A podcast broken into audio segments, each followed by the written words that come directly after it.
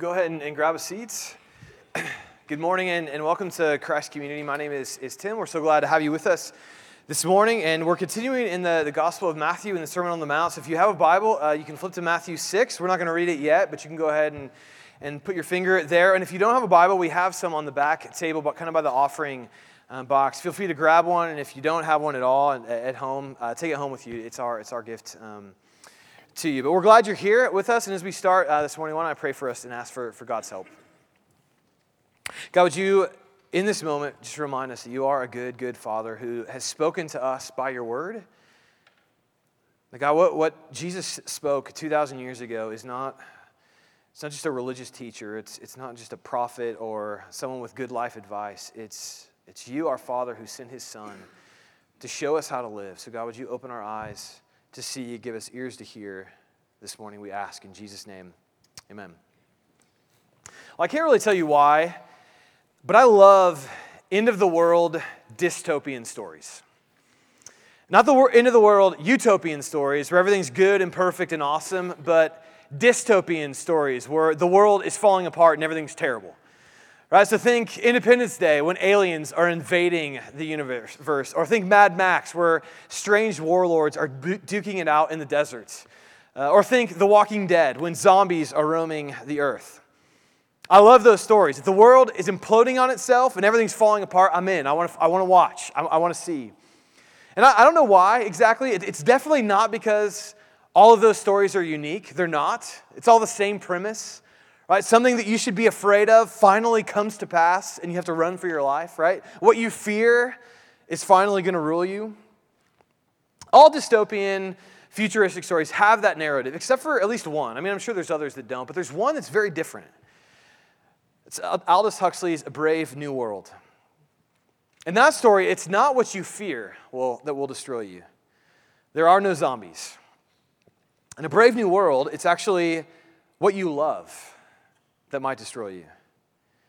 Not what, what will hurt us, but actually what gives us pleasure.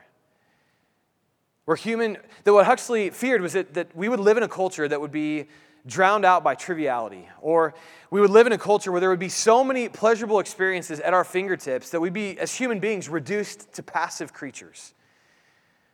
That in a brave new world, people are not ruled by what they're afraid of or, or what they fear, but by what they love, what they want that think The Walking Dead, but not with zombies chasing you to eat you, but with zombies chasing you to give you bags of money. That's what he was afraid of. And it makes me wonder what, what if Huxley is right? That what you and I should fear most, should be most afraid of, is not, it's not zombies, not things that could rule over us in fear, but actually what we should be most afraid of is, is what we love, what gives us pleasure. The Huxley wasn't the first one to raise these questions. Jesus beat him to it 2,000 years ago. It's at the center of what our text is for this morning, Matthew 6, 19 through 24. And his basic point is that what you love actually rules over you. So hear Jesus' words, Matthew 6, verses 19 through 24. Do not lay up for yourselves treasures on earth, where moth and rust destroy, and where thieves break in and steal. But lay up for yourselves treasures in heaven where neither moth nor rust destroys, and where thieves do not break in and steal. For where your treasure is, there your heart will be also. The eye is the lamp of the body, so if your eye is healthy, your whole body will be full of light. But if your eye is bad, your whole body will be full of darkness. If then the light in you is darkness, how great is that darkness? No one can serve two masters.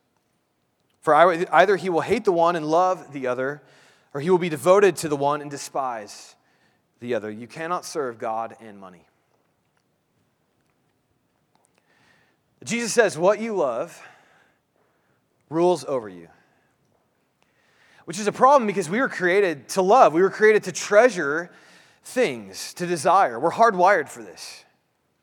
But when you love something, it, it can have a ruling force over your life. Right? On Valentine's Day, I think back to the first crush I had on a girl and the strange amount of power that held over my life. Or today as an adult, the many things I want to purchase or buy or have, and how those can direct my daydreams, my thoughts, what makes me lay awake at night. Jesus says, What you love can rule over you.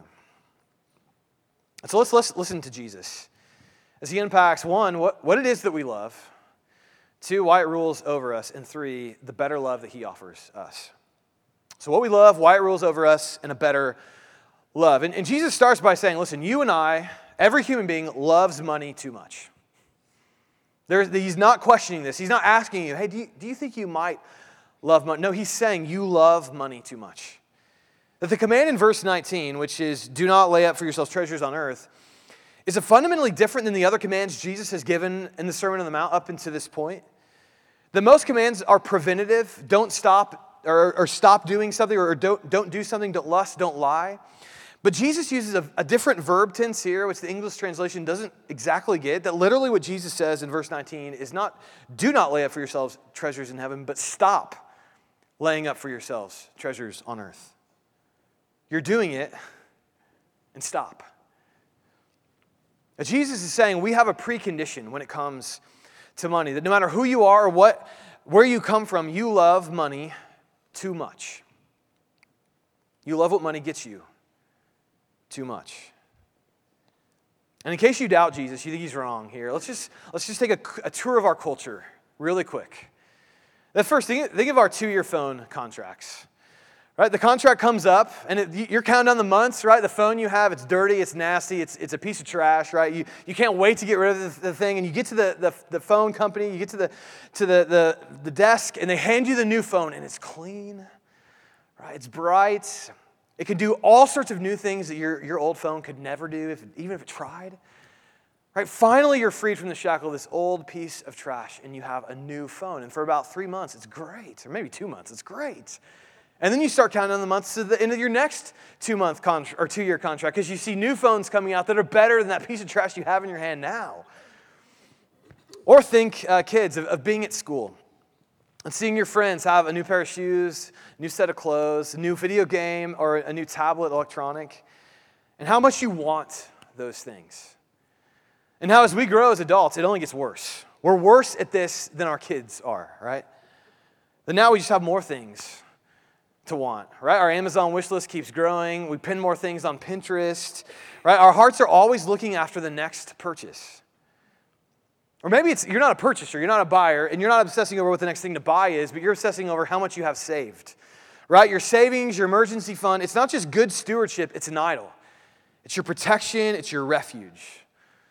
So you are always checking your investments. If a big expense comes along your way and you have to you know, get rid or, or, spend out of your expense account, which was there for that purchase, you start freaking out until you get back to that number you want to be at again. Or if, if the, set, the stock market drops, you begin to, to worry what's your, what's your retirement going to be. There's anxiety, there's worry because your love for money doesn't lead you to buy, it leads you to, to not buy, to save. Or more seriously, think about how much debt we have as a culture, not just as a nation, but for us individually. I was recently talking to a friend who, started a financial class with uh, about 30, 40 other people. And at the beginning of the class, they asked everyone in the class to add up all of their non mortgage debt. So it's car loans, it's student, student debts, credit cards, it's second mortgages. All of those 30 to 40 people, the total debt in that room was $1.2 million. What you love is what rules you.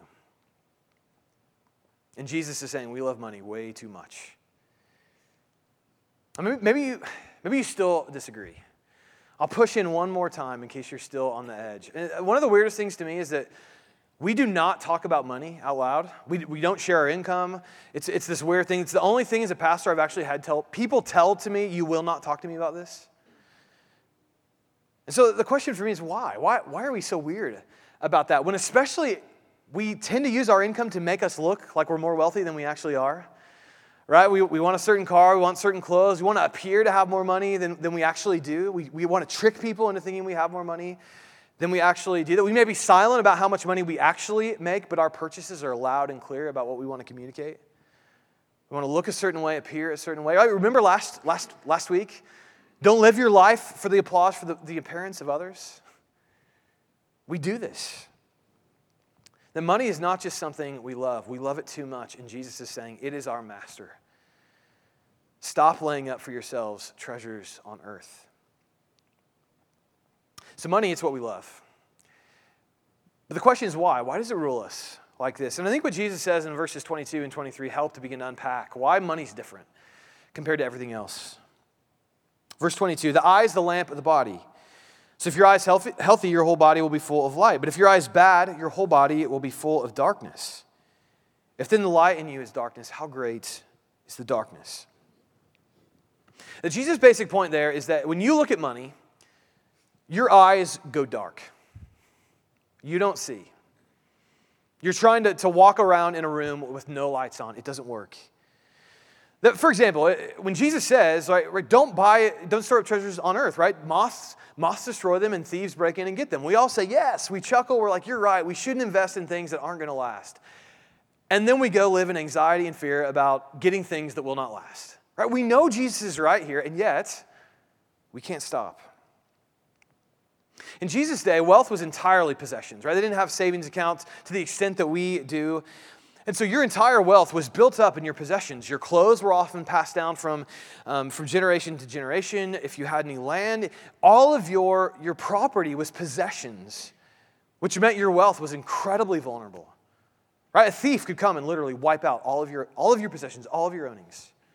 Right? Moths, eventually, right? The, the destruction of just stuff, how it wears down means your wealth was always, always vulnerable. And we know that, right? We know our, our stuff, our lives, our wealth is vulnerable to moths. But it doesn't matter. We still love money too much. And I would say this has two devastating effects on us as people. The one, it means we live in, in a state of perpetual dissatisfaction. The American Psychological Association put out a study in 2004 that reached this conclusion, which speaks to people my age. Compared with their grandparents, today's young adults have grown up with much more affluence, slightly less happiness, and much greater risk of depression and assorted social pathology. Our becoming much better off the last four decades has not been accompanied by one iota of increased subjective well being. This isn't a Christian saying this.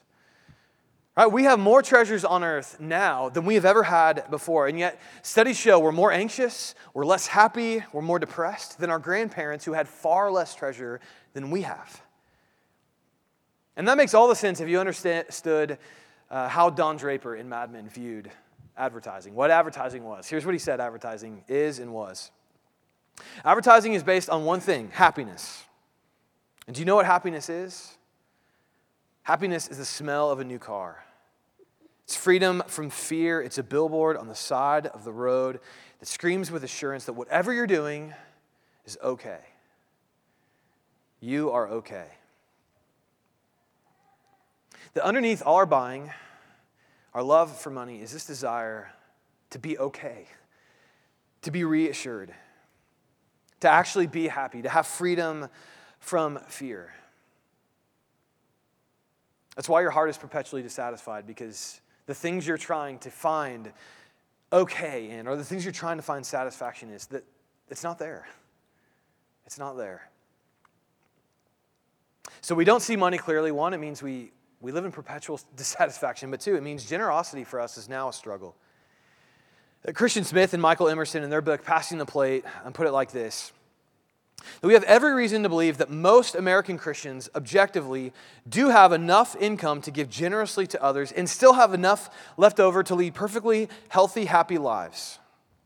But consumerism focuses attention not on the blessing and abundance in their lives, but on all that they do not possess on the myriad of products and experiences that are just out of reach. See, the choice between a life of generosity and a life of happiness, it's an easy one. And yet we keep choosing the wrong one. Right? Because a generous life is actually within our grasp. That's actually possible. But the truly happy life, by chasing things, possessions, trying to buy your way into that life, is not possible. That is a fleeting life. And yet we keep chasing it. More than that, we, we as human beings, we were designed to be generous creatures. We're designed to, to give ourselves away to other people. And yet we keep giving ourselves away to money and to its never ending promises. The money rules us. We love it. It's not just a, a, a it doesn't just have a place in our life. It makes us it makes us more anxious than other things. It makes us do crazier things. This is a problem. So the question is, okay, well, what, how, how do we get out? And, and looking at Jesus, uh, Jesus' words here, uh, there's three pieces of, of, practical next steps I think all of us should be engaged in as, as, as people, one, if, whether you're a Christian or not, uh, to, to, to engage money well, but especially if you're a Christian, you should be doing these three things. That first, you need to look at your use of money through different eyes. Right, remember, Jesus' whole point is, is when you look at money, your eyes go dark. You don't see. Your, your whole life is full of darkness when it comes to money. For example, no one in here probably, or maybe a few of you, but, but most of us in here would say, I'm not rich. Right? Because whenever we think of the rich, it's always someone with a slightly nicer car, a slightly nicer house, or slightly more stuff than us, right? It's always someone with more than, than whatever it is that I have. And yet, if you live in Lenexa or Shawnee and you make the, the average income of, of this area, so about 73 grand, everything, but salary benefits, everything. If that's what you make, you are in the wealthiest 0.11% of the entire world. The wealthiest tenth of a percent of the entire world is sitting in this room right now. Did you know? Did, you, do you think of that, or do you know that? Or are you more like me, where you're, you're focused more on what, what you don't have? on what others have. And the, the truly rich are those with, with that, and, and I only have this. That we don't see clearly when it comes to money. We don't see our status, we don't see our place. And that's why I think a next step for all of us is we need to, we need to have an accountability partner when it comes to our finances. And whether that's a Christian financial advisor or whether that's a really close personal Christian friend, right? They have to be trusted, they have to be worthy of your trust, but you need someone else to look at your money.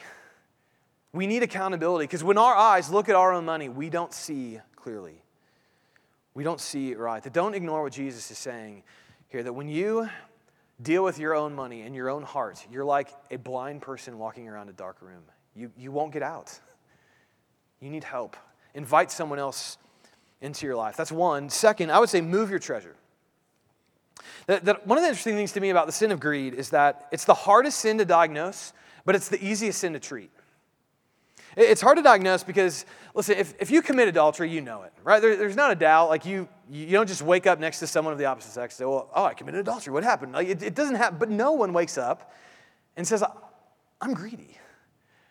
Right? My guess is none of you walked into to this morning, maybe, maybe a few, but most of us probably did not walk in this morning thinking, I have a real problem with money, with greed.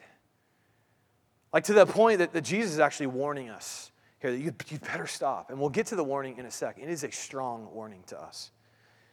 That most of us don't, don't see that in our own, our own hearts. And yet, I think it's the easiest sin to treat. That, that the, the way to treat greed is it's simple it's create a spending plan or a budget. If you don't like the B word, you can call it a spending plan. Right? Decide to, ahead of time where you're going to go and spend your money. Because if you don't decide how to spend your money before you spend it, your treasure is just going to go to, to material possessions and to happiness through the things of this world. And by creating a spending plan, you're telling yourself, your heart, they're objectively looking at how much you make and how much you're going to spend. This is how much you have to spend. You cannot spend more. You have to do this. You're telling your greed where to go, you're telling your money where to go. Now, this doesn't mean that, that if you create a spending plan or a budget, the life gets easier. Actually, doing that will reveal to you just how much money rules over your life because you're going to not have any money left to spend and you're going to think, oh, I can make this work somehow. We'll just spend it and we'll see what happens, right? I mean, it, it is, trust me, as someone who, when I started doing a budgeting, spending plan, it was, it revealed to me the idolatry in my own heart and my own approach to money. But that's the only way you can move your treasure. From earth to things of, of heaven is to say, this is my money and this is where it's going. I'm deciding ahead of time. So when you need someone else to look at your finances. You need to see your money through different eyes. Two, you need to move your treasure. And third, invest in generosity. That if you want to kill the inordinate love of money you have in your life, you need the discipline of generosity. The last week I pointed out, if you're driven by the opinions of other people, then you need to, to have a portion of your life where you're, you're, it's just you and God right? Where you're doing good works, you're, you're being generous, you're giving, you're praying, you're fasting, when no one else can see. It's just you and God, so that you can slowly begin to, to break free of the opinions of others over you. And if you want to stop loving money, you need the practice of generosity, of consciously saying, I live on this, and this much goes to the poor, to the church, to good causes. Right? The, the only way you can make money your servant and not your master is to practice generosity. So, as you create a spending plan, create significant margin to give away to the church, to the poor, to good causes. I would start at 10%. If that seems crazy, start at two, three, four. Just start somewhere and stick with it because, listen, that's the only way you're going to stop loving money is by entering into to why God has poured wealth out into us, into our lives, into this country, is for us to give it ourselves away, for us to be generous with what we have. It's been true of, of, in my own life. The only way that my heart has been, its, its greed has been killed is through generosity. And it's got a long way to go, and generosity has been the biggest way to help free me of my own greed. And so, listen, these are three really nice, important steps, right? But we're probably all just feeling really guilty, terrible, terrible about ourselves. You're probably thinking, you know, I'm just going to, I'm to leave church. I'm to go buy something and feel better about myself after this sermon. This is terrible, you know? That's maybe where you're at. And let's be honest, those three application points, you cannot, they're, they're not to ultimately solve your problem of loving money too much. Our, our, Jesus is clear here. Our problem goes way deeper than that. There's not just three next steps that you can do, and, and, and it's all going to be good from this point forward. We we need more. Listen, it's why the thought of giving 10% of your income away is, is ridiculous to some of you in this room. Or even creating the, a spending plan, a budget, just seems completely unattainable. That even though we're in the wealthiest 0.11% of the entire world, we, we don't have enough. Not enough to be generous, not enough to name our spending and tell where to go. That we love money too much and it's ruling over us. That we're like Edmund in the, the Lion, the Witch, in the Wardrobe. Edmund meets this, this woman dressed all in white who claims to be a queen. She offers him rides on her sleigh. She offers him Turkish delights, which is, was the, the, the sweetest thing he had ever tasted in his life. She promises to make him a prince. And he believes her, he trusts her. But this woman is a witch. And the Turkish delights over time become stale bread, and the sleigh becomes chains that he lives in in her castle Everything good about her becomes enslaving to him. And we know, right? Money, wealth, possessions are fleeting. We know the Turkish delight will become stale bread. We know our treasure will be eaten by moths. And yet we still can't stop. And so the question is what, what enables us to be free of money? What enables us to, to be free of what, what Jesus is speaking of? here, and that's where we want to end, is, is Jesus begins to talk about a better love. We love money too much, and the answer is to love something else more. The reality is, I think most of us are probably on board with what Jesus says here, right? Loving money too much is bad. You should invest in things that truly matter, truly last. We all agree with Jesus here until we get to the last verse. And the last verse is where Jesus crosses the line. Did you hear what he, he said? No one can serve two masters. For either he will hate the one and love the other, or he will be devoted to the one and despise the other. You cannot serve God and money. What Jesus says here is if you love money too much, and you do, right? Stop storing up for yourselves treasures on earth. If you love money too much, you can't love God. And according to Jesus, if you love money more than you love God, you are despising God in your heart. Why does he say that? It seems over the top, right? I mean, I, I can remember being a kid reading this and thinking, like, Jesus, I don't think you need to draw such harsh lines here. Like, yeah, you can love money a little too much. We've got to work on it. And, and Jesus doesn't do that. He draws a hard line here. He says, listen, if you love money more than you love God, you are despising God in your heart. You're hating God. How can he say that? How can that be true? How's that not over the top? Well, remember where Jesus started with this line where your treasure is, there your heart will be also. That in the Bible, the heart is the center of everything about us. It's our loves, it's our desires, it's our will, it's our emotions. And Jesus is saying that if, if money, money has so captured our hearts, our dreams, our desires, our wants, our emotions, our loves, that now what we do is we daydream about what money can give to us and get from us rather than daydream about what God has offered us. We are far more anxious about the riches of this world than settled in the riches of what God has offered to us through his son Jesus. That our hearts sing more when we make a new purchase than when we hear God's words spoken over our lives. That do you see the seriousness of our problem here? It's not just that our, our love of money is absurd, which it is, right? Because we know we're not taking anything into the grave with us, right? We know the moths are going to get everything we own in the end anyway. It's that we've traded all of, uh, we've traded the insurpassable riches of Christ for a treasure that gets eaten by moths. It's why Jesus says, listen, this isn't, this isn't just something you need to work on. If you love money more than God, you are despising God in your heart. Is that really a stretch when you think about what we've done in trading the life of God for the life of the wealth of this world, which we know we're going to lose anyway? So, the answer that Jesus gives is not like what every other religion gives, which is stop loving things, right? Don't love anything on the earth. You need to just be detached and be disemotional. Like, just don't, don't have any desires. It's not what Jesus says. He says you need to treasure the right thing. Right? He doesn't say stop treasuring. He says you need to tr- put your treasure in the right place, in heaven and not on earth. That that's the way out for us. That we treasure Jesus above everything else. We put him above everything else. That we give him the center of our lives. Right, that our hearts have these longings for a reason. There's a reason we think money will meet our heart's desires in some way. That God has put those desires in our hearts. And if God is first, then all of those desires can fall in rightly. That what's interesting about, about Jesus is, is his promises to us, they don't get worse with time, they get better with time because He wants to satisfy the deepest longings of your heart. Right? That if you treasure Christ above all else, it's not just that your treasure will never go away, it gets better over time. It will not, it will not just disappear, it will actually it will be richer and far more meaningful. That that is inescapable, or that escapable happiness we keep trying to buy, it will finally be ours because the treasure of Christ, it's not vulnerable to moths and it's not even vulnerable to death itself. So, what do you treasure? What do you love most? What rules your heart? How could it not be Christ? The one who will not make you a hopeless slave to him. No, he became like a slave, like a servant to free you. Right? He's not du- duping you with Turkish delight to give you stale bread. His promises get better.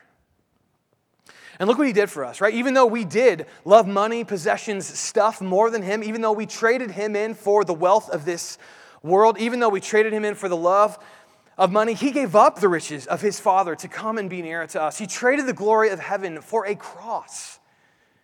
That he took our treasure, right? Dying, eaten by moths, worthless. He took our treasure so that we could have his. The love money Love life, this life most, and all your treasure, everything you value in life, it will go away. The moths will get it in the end. But follow Christ, and all your deepest joys will be met. It's a treasure not vulnerable to moths. It's a treasure that does not wear away, it only gets better. It's a treasure that's not vulnerable to death itself.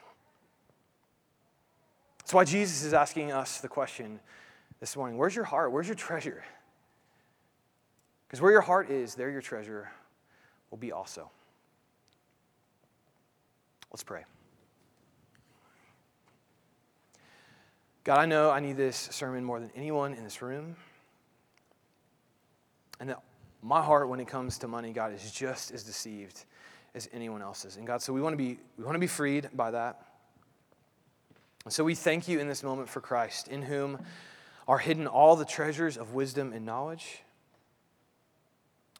We thank you for Christ who did not give up on us, even though he traded, even though we traded in the treasures of you for a wealth that was a lie.